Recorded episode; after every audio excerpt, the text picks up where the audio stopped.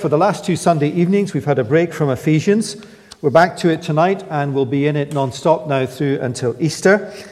Uh, and our focus is the really practical teaching in chapters 4, 5, and 6, uh, part 2 of the letter. Looking at the letter as a whole, it divides in two part 1, chapters 1 to 3, and part 2, chapters 4 to 6. Part 1, 1 to 3, and we looked at that in one study a month ago, and you can listen online. It would help you to uh, keep going back to that so we apply the teaching in the second half uh, wisely. Part 1, chapters 1 to 3, is about who we are as Christians, supernaturally, who we are because of what God has done in our lives, and uh, even more important in the context of this letter, who we are as a church. Supernaturally, uh, what is this body of people that we call Chalmers Church, along with the other, uh, others who are not with us uh, tonight? And part two, chapters four to six, is about how we are to live as Christians in a church. And that's really important. How we are to live as Christians in a church. And the words in a church, in a local church, are, are always, or pretty much always assumed in the New Testament. We're not meant to live alone as Christians, we're meant to live in churches with other Christians. Now, um, I'd encourage you, as I said, to uh, dig back into part one of the letter about God's uh, plan, uh, God's uh, call of us into his plan, and God's uh, power. Just very, very quickly, God's plan is to, in the fullness of time, that's uh, in the future, to unite all things under Christ. And what that means is Christian people through all the generations living in perfect harmony with one another and with Christ in a perfectly harmonized, restored creation, the new creation. That's God's plan.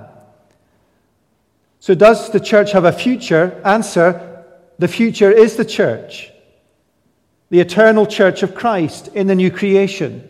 That's God's plan, not yet. God's plan now is that in the visible local churches that are scattered all over the earth, the multifaceted wisdom of God and power is on display.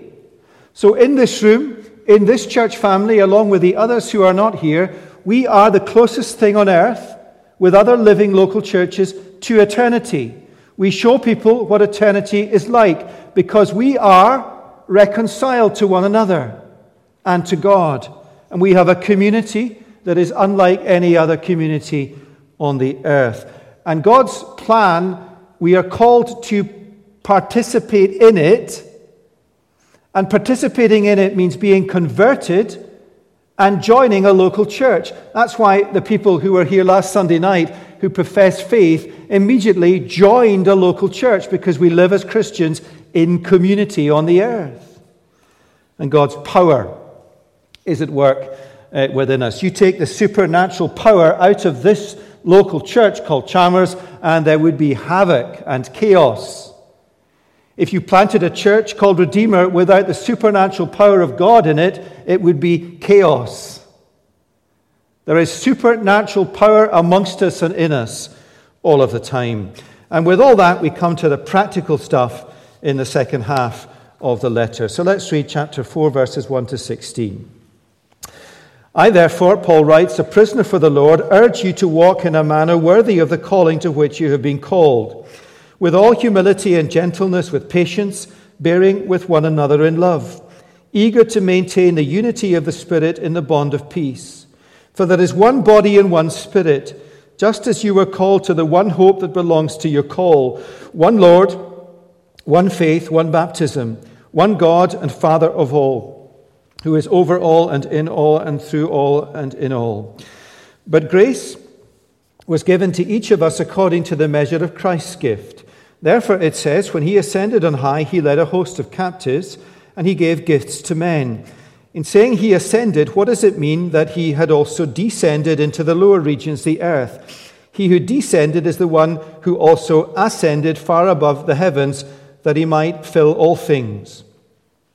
And he gave the apostles, the prophets, the evangelists, the shepherds, and teachers to equip the saints for the work of ministry, for building up the body of Christ until we all attain to the unity of the faith and of the knowledge of the Son of God, to mature manhood, to the measure of the stature of the fullness of Christ, so that we may no longer be children, tossed to and fro by the waves and carried about by every wind of doctrine, by human cunning, by craftiness and deceitful schemes.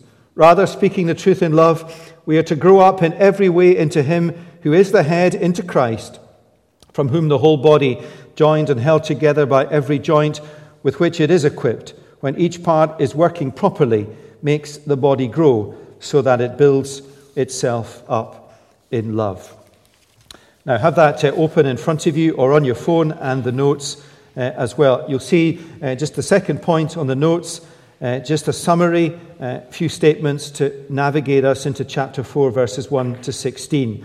Uh, verse 1 is a linking verse. Just note that verse and how important it is. I, therefore, a prisoner for the Lord, urge you to walk in a manner that is worthy of the calling to which you have been called. Um, uh, that's a kind of convoluted sentence if you were writing English, but what the sentence uh, means is walk or walk or live out who you are. So chapters 1 to 3, live it out. Chapters 4 uh, to 6. Chapter 4, 1 to 16 divides in two. Uh, 1 to 6, maintaining unity. Uh, 7 to 16, growing uh, to maturity. Two big, big principles or planks or pillars for every local church. Uh, here's a, a vision for the coming year maintain unity, grow into maturity. Maintain unity, grow into maturity. Last time we looked at verses 1 to 6 on maintaining unity. We got as far as uh, verse 3. I think the key verse is verse 3 eager to maintain the unity of the Spirit in the bond of peace. We are to maintain unity, not attain unity. We are to maintain what we already have uh, maintaining something that chapters 1 to 3 has given us in Christ. What is the unity we are to maintain? There's a good question. What do we mean by Christian unity? There's a phrase that is used often as loosely as grace. What unites us to one another in this room and to Christ? Well, Paul gives us a sharp description of that in verses 4 to 6. Uh, we didn't get to that last time, so very quickly here. There is one body and one spirit, just as you were called to the one hope that belongs to your call, one Lord, one faith, one baptism, one God and Father of all, who is over all and in all and uh, through, through all. Now, you hear these words often. What do they mean? Let me repeat these words, applying them directly to you as real Christians, part of this real local church. Every single one of us, as a real Christian, is equal, equally saved. Think of those around you. Look at them. Equally saved, equally blessed, equally indwelt by the living Spirit of Christ, with the same Heavenly Father, with the same Lord Jesus Christ. And so God says over the top of us to us tonight, physically sitting here as real Christians, there is one body and one Spirit one hope, one Lord, one faith, one baptism, one God and Father of all, who is over all and in all and through all. There is a supernatural unity in this room that we are to maintain. Now, you will have noticed that I used the word real Christian or real local church. And by real Christian, I mean someone in whose life what is described in this letter and in the New Testament as a whole has happened. A real Christian is someone who has been saved from death to life by grace through faith. Because the apostles' words, and they speak for Jesus and give us his authentic message, say that a real Christian is someone, Ephesians 2, has been saved from death to life by grace through faith. A real Christian is someone who knows their salvation is entirely due to God's mercy. A real Christian is someone who knows they have been blessed with every spiritual blessing in Christ. If you do not know these things in your life, you are not a real Christian. Says Jesus through his apostles' words. And he and I, as his messenger, implore you to sort that out before it is all too late.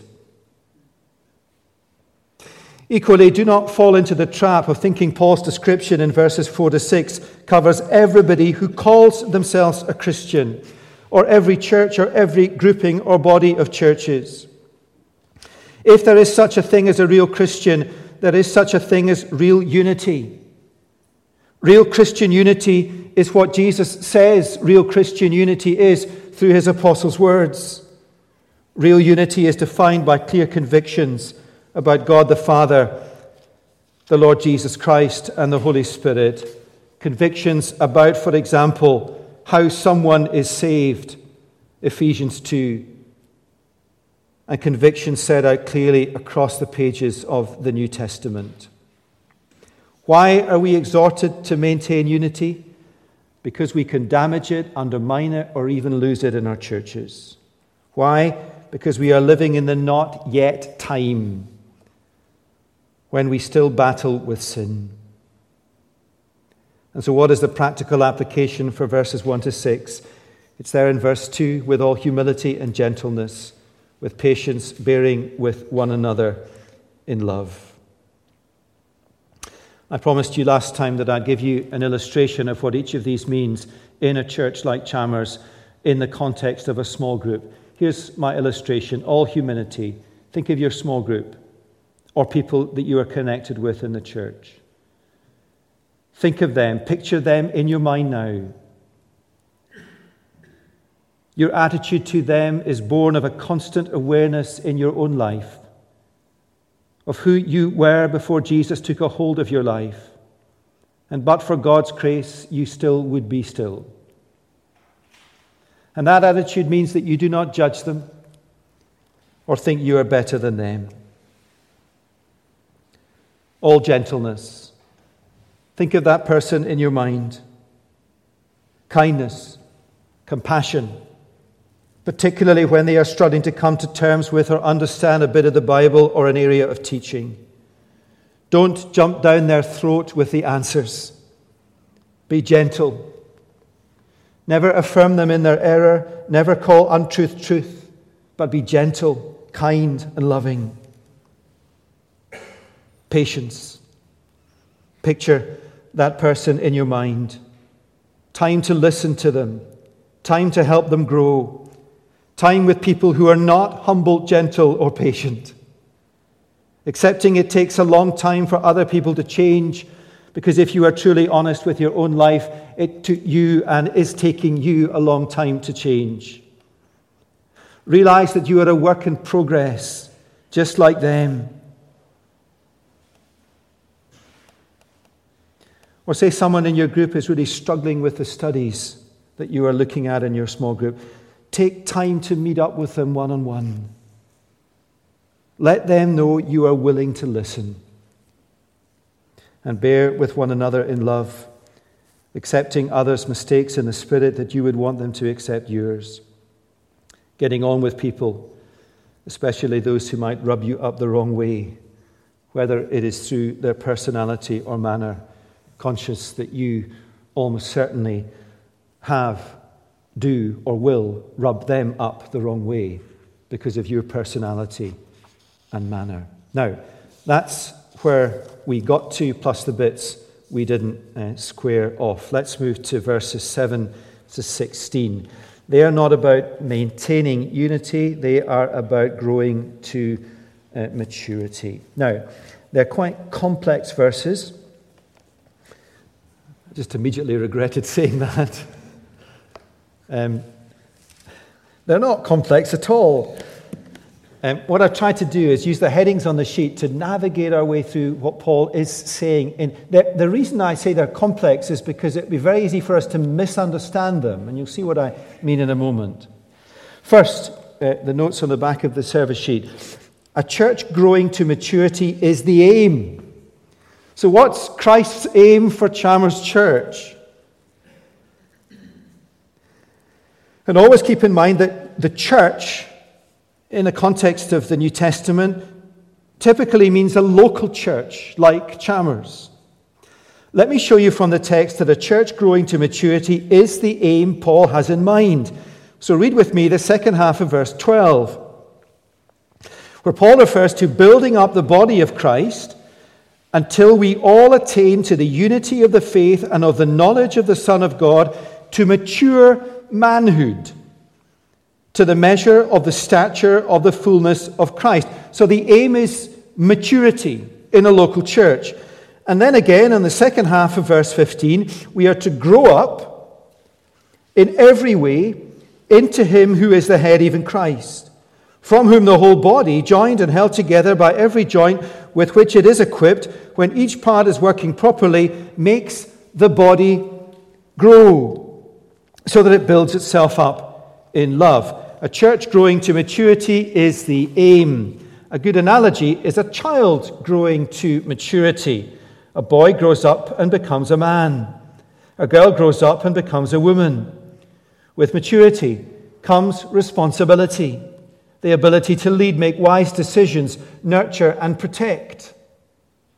After church this morning, there was a group of little boys who will remain nameless because some of their parents are here, up to mischief, running, hiding, watching to see if their parents were watching. Why were their parents watching? Because they are children and not responsible, not able to be, not safe without their parents' protection. And so it is with a church. Churches need to grow up from being children to maturity. Paul's assumption that a church can behave in a way that is childlike spiritually, or a church can be led in a way that is childlike spiritually. A church can be like a toddler running around unchecked, unsafe, and with no one watching, can so easily run out onto the road. Now, if a church growing to maturity is the aim, what exactly is maturity and immaturity in a church? What is Christian or spiritual maturity? And these verses in Ephesians are just great for us because they define what unity is and what it's not. And they define what Christian maturity is and what it's not. So Paul gives us a really sharp definition of maturity, and then by uh, uh, flipping the coin over immaturity in verses 13 and 14. Let's read them again. This is what maturity is in a church. When we all attain to the unity of the faith and of the knowledge of the Son of God, to mature manhood, to the measure of the stature of the fullness of Christ, so that we may no longer be children, tossed to and fro by the waves, and carried about by every wind of doctrine, by human cunning, by craftiness in deceitful schemes. Now, let me pick out the key phrases. There are three unity of the faith, knowledge of the Son of God, stature of the fullness of Christ. So, what is a mature church? Where there is unity of the faith, knowledge of the Son of God, stature of the fullness of Christ. Unity of the faith. That little phrase, the faith, is a key phrase in Paul's writing. It means shared, clear convictions or Christian truth. What convictions? What truth? Well, the convictions, the truth Paul has set out in this letter about Jesus, about the gospel, about conversion, about the church. On Sunday mornings and in our small groups, we're studying Acts. That book was written that we might have certainty as to what the authentic message of Jesus is. A message he gives us through his apostles' words. That's the faith Paul refers to here. Unity of the faith is unity in a church clear convictions about Jesus' Christian truth. A church that knows and lives by the faith is a church that is united around clear convictions and truth. That is a mature church. The phrase knowledge of the Son of God is on the same line. The heart of Christian truth is Jesus.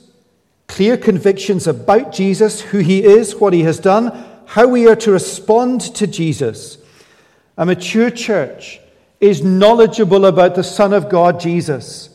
It knows about Jesus, and so it knows Jesus. Now that's critical. Rog was on that this morning. A church that is committed to being shaped by Jesus' words through his apostles is a church where community is richest.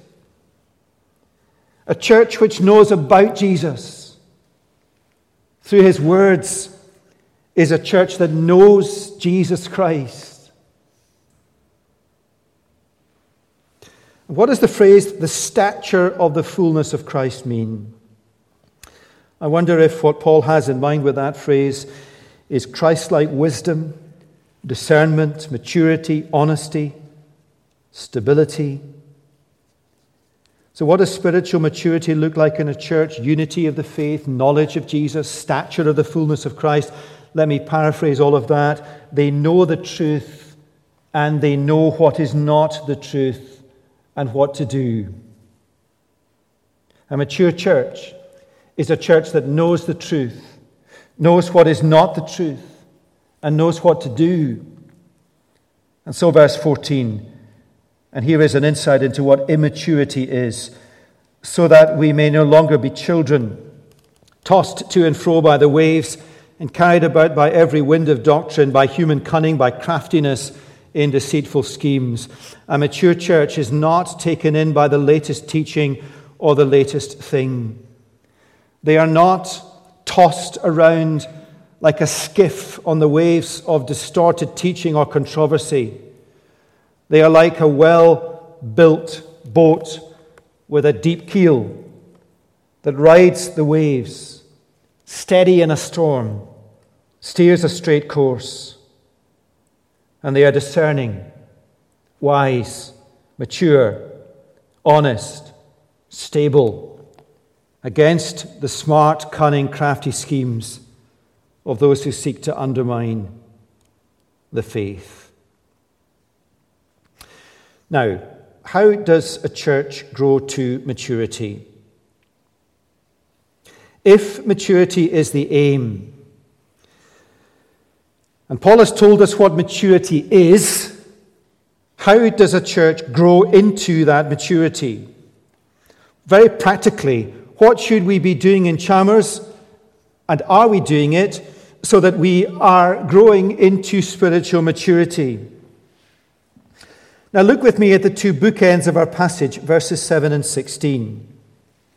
Verse 7 Grace was given to each one of us according to the measure of Christ's gift. Now, just a brief comment on verses 8 to 10. Uh, these verses simply make the point, and uh, Paul does that by quoting from a psalm, that Jesus, who came to earth and then returned, ascended to heaven, gives gifts to his church, or gifts people, to continue his mission on the earth until he returns. That's what verses 8 to 10 uh, mean. But back to verse 7. Grace was given to each one of us according to the measure of Christ's gift.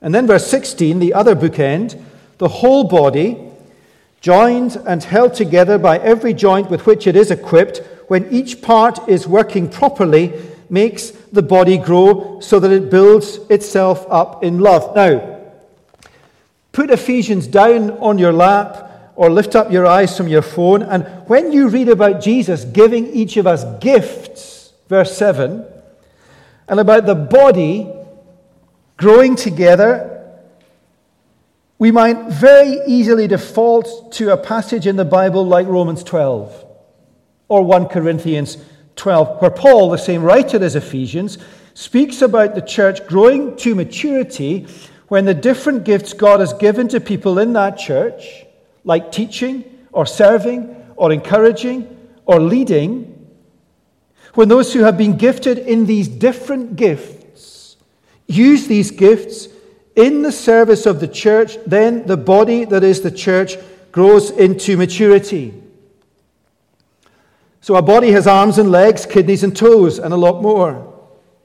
So different gifts, whether teaching, leading, serving, and so on, or administration, or, or all manner of gifts, different gifts make the body a body, and the different parts work together and means the body is healthy. Now, Paul may have that in mind in verses 7 and 16.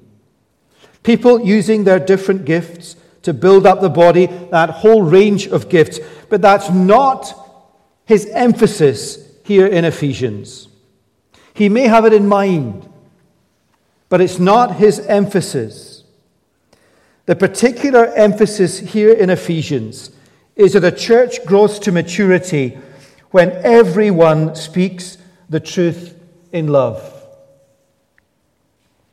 A church grows to maturity when everyone speaks the truth in love. Now, let me show you that, and it's really important. Look at verse 7 again. Grace was given to each one of us according to the measure of Christ's gift. Now, yes, a whole range of gifts have been given by Jesus to build up a church in maturity. But Paul has in his mind here, as he writes Ephesians, a particular set of gifts. What is Christ's gift that he wants us to emphasize here in Ephesians? In this passage about a local church growing up into maturity. We'll look at verse 11. Verses 7 and 11 really run side by side. They're just broken up by that that kind of parenthesis to take us back into an Old Testament proof text. Here are the gifts that Paul wants us to focus on here in Ephesians as how a church like Chalmers grows up in maturity. And he gave the apostles, the prophets, the evangelists, the shepherds, and the teachers to equip the saints for the work of ministry, for building up the body of Christ. And now look on to verse 15. Would have been a lot easier if Paul had put it on one page. And that's not Paul's fault, is it? Look at verse 15. Rather, speaking the truth in love, we are to grow up in every way into him who is the head, into Christ, from whom the whole body, joined and held together with every joint with which it is equipped, when each part is working properly, makes the body grow so that it builds itself up in love. Verses 11 and 15 go together. Verse 11 Christ's gift to the church, apostles, prophets, evangelists, shepherds, and teachers to equip the saints for the work of ministry, for building up the body of Christ. So, what equips the saints, that's all of us, for the work of ministry that is building up the body of what equips us? Speaking gifts. Apostles, prophets, evangelists, shepherds, and teachers. These gifts are Christ's gift to the church to equip people for the work of ministry that builds up the body of Christ. What are the works of ministry here in Ephesians that these word gifts equip people to do? The works of ministry must be what Paul writes in verses 15 and 16 speaking the truth in love. That's how the body grows when everybody speaks the truth in love. Let's just pause. We're going fast. What a wonderful, wonderful insight that is to how a church grows. My default is to think a church grows like this. People like me and Rog and Sam and Johnny and Robert and others who preach here stand up here and we preach our hearts out, and what happens is we're all liberated those of us with the gift of administration, the gift of serving, the gift of leading, to get on and do it. So that is what happens. It is. But Paul says, hang on a minute here. What that also gifts us to do, and perhaps this is primary, is it gifts every single person in a church to speak the truth in love. And all over the church family, on Sundays, in small groups, in one on one intentional discipling. Truth is spoken in love. Truth is spoken in love. And that body, body grows into maturity, no longer a child, but a mature body that displays and lives out the fullness of Christ. Now let's unpack this a little more. Who are the apostles and prophets? Look back to chapter 2, verses 20 to 22.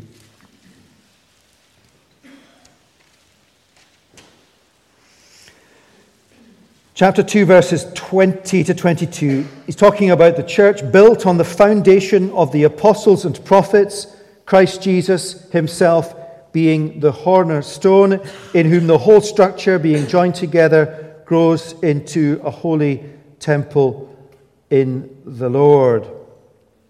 Who are the apostles and prophets? Well, it's not the Old Testament prophets because the order is wrong. It would be prophets and apostles. Moreover, they come after Jesus. Jesus is the cornerstone, the first stone in the foundations that are the apostles and the prophets. The apostles and prophets must be in the age of the church, the age of the New Testament. So, who are they?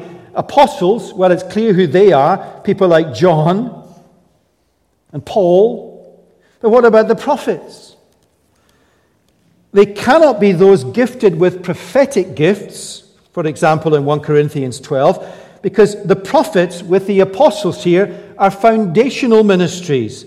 I think Paul is referring here to people like Mark and Luke. Not apostles like John and Paul, but inspired to write significant chunks of the New Testament. What's next? Evangelists and shepherds and teachers. Shepherds and teachers is one office in the New Testament often translated as pastor teacher. Who are these people? The evangelists and shepherd and teachers.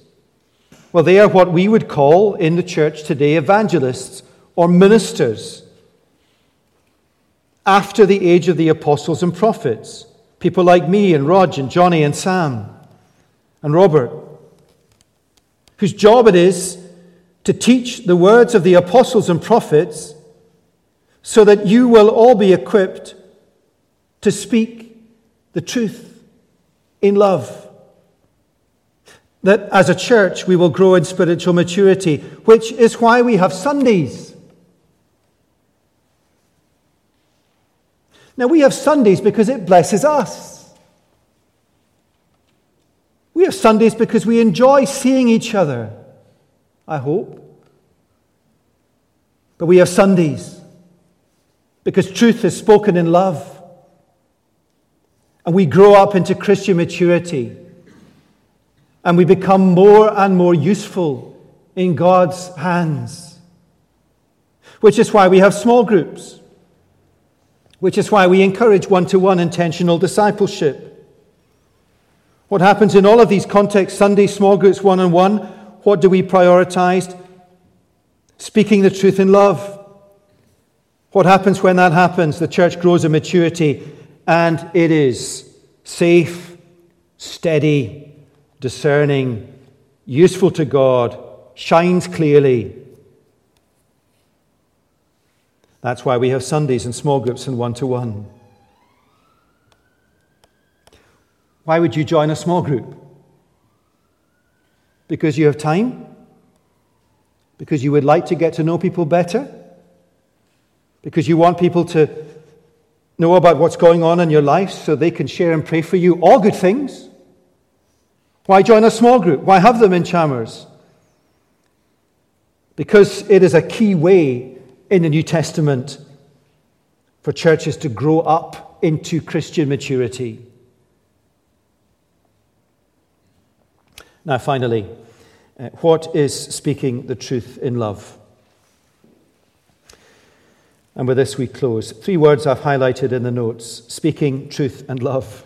What is speaking the truth in love? Number one, it is speaking.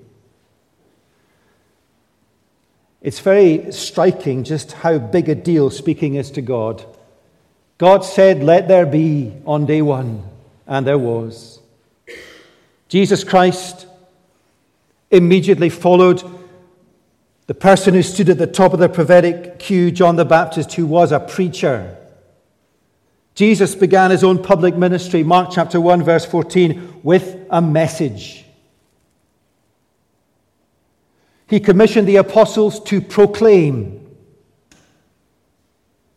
The church in the world grows when the Word of God is in the hands of the Spirit of God.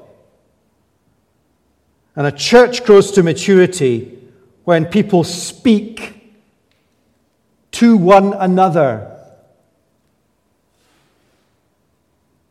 And you're all thinking, what? What's the answer? Truth. How do we know what to say? We pick up our Bibles, we read them together, we teach each other from Scripture, we have sermons from the Bible, we let God's voice speak. We grow up together, therefore, with clear convictions about Christ and the gospel and eternity and the age in which we live and the reality we saw this morning about setbacks and progress. We speak truth and we do so in love. Because unless I've got this totally wrong, we are all broken people with many, many needs. What's not speaking the truth in love? A, not speaking. So, how are you? Well, I'm fine.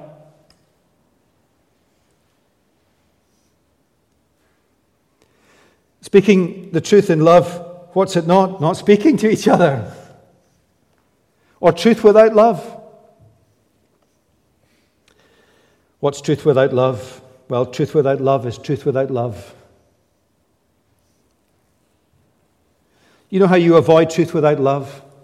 Is that you remember that you were in the realm of Ephesians chapter 2 in death, brought to life by Christ through his gospel, and so that humbles you and you speak truth with love. What's love without truth? Well, it's love without truth. But it's not love, is it? It's just no truth. Let me illustrate as we close on a Sunday what is truth in love. Truth in love is not missing out. Acts chapter 5 in our series in Acts, as Rog preached this morning. A passage about our sincerity and honesty and integrity before a holy God.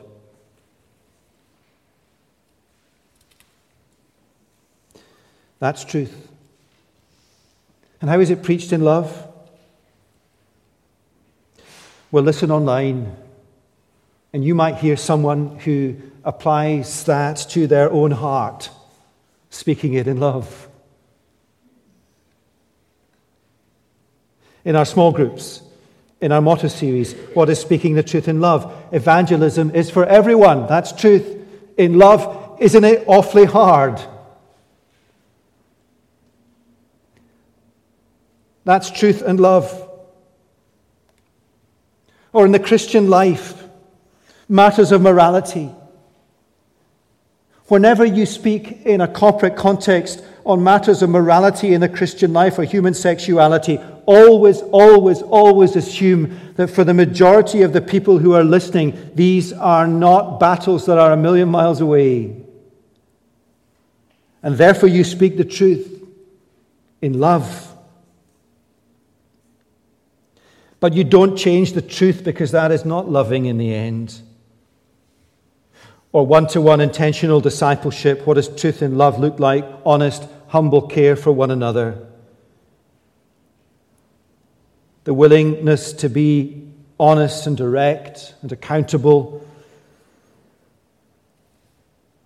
Corrective, honest questions but here's the last thing I want to say. What does speaking the truth in love look like when two people sit down in Costa together?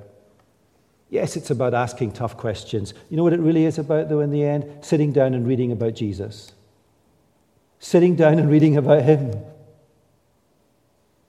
Sitting down and reading about Him. Around whom, in whom, through whom, and for whom all our convictions find their hook.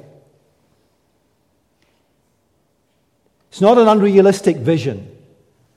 Well, here's an unrealistic vision we're going to plant 10 churches. That's silly. Here's a, a realistic vision that seems to be awfully elusive. All over a church like Chalmers, people meeting up one on one in their house groups, whatever it is, and reading about Jesus, and speaking about Jesus and praying Jesus into the souls of each other. And that church, suddenly, or over a period of time, shifts from being a child to a teenager or from a teenager to a mature adult, and a church with which and to whom the Lord Jesus Christ, the King and the head of every church, is able to use. Right, let's pray. Father God, we pray that uh, these truths that we have wrestled with tonight, and there's a lot in here, would impress themselves on our souls and hearts. That we would, as a church family here, be a church that really does, across the board, in and out, through all our groups and one on ones, speak the truth in love. Lord, it's been a day where your word has spoken to many hearts. And we would want to take a moment as we come to the Lord's table now, as we come to the very heart of the heart of the gospel's truth, to humble ourselves before that truth. And thereby, in these few minutes ahead of us, grow up some more in Christian maturity. Take and apply all these truths to our hearts and in our lives. For we ask these things in Jesus' name. Amen.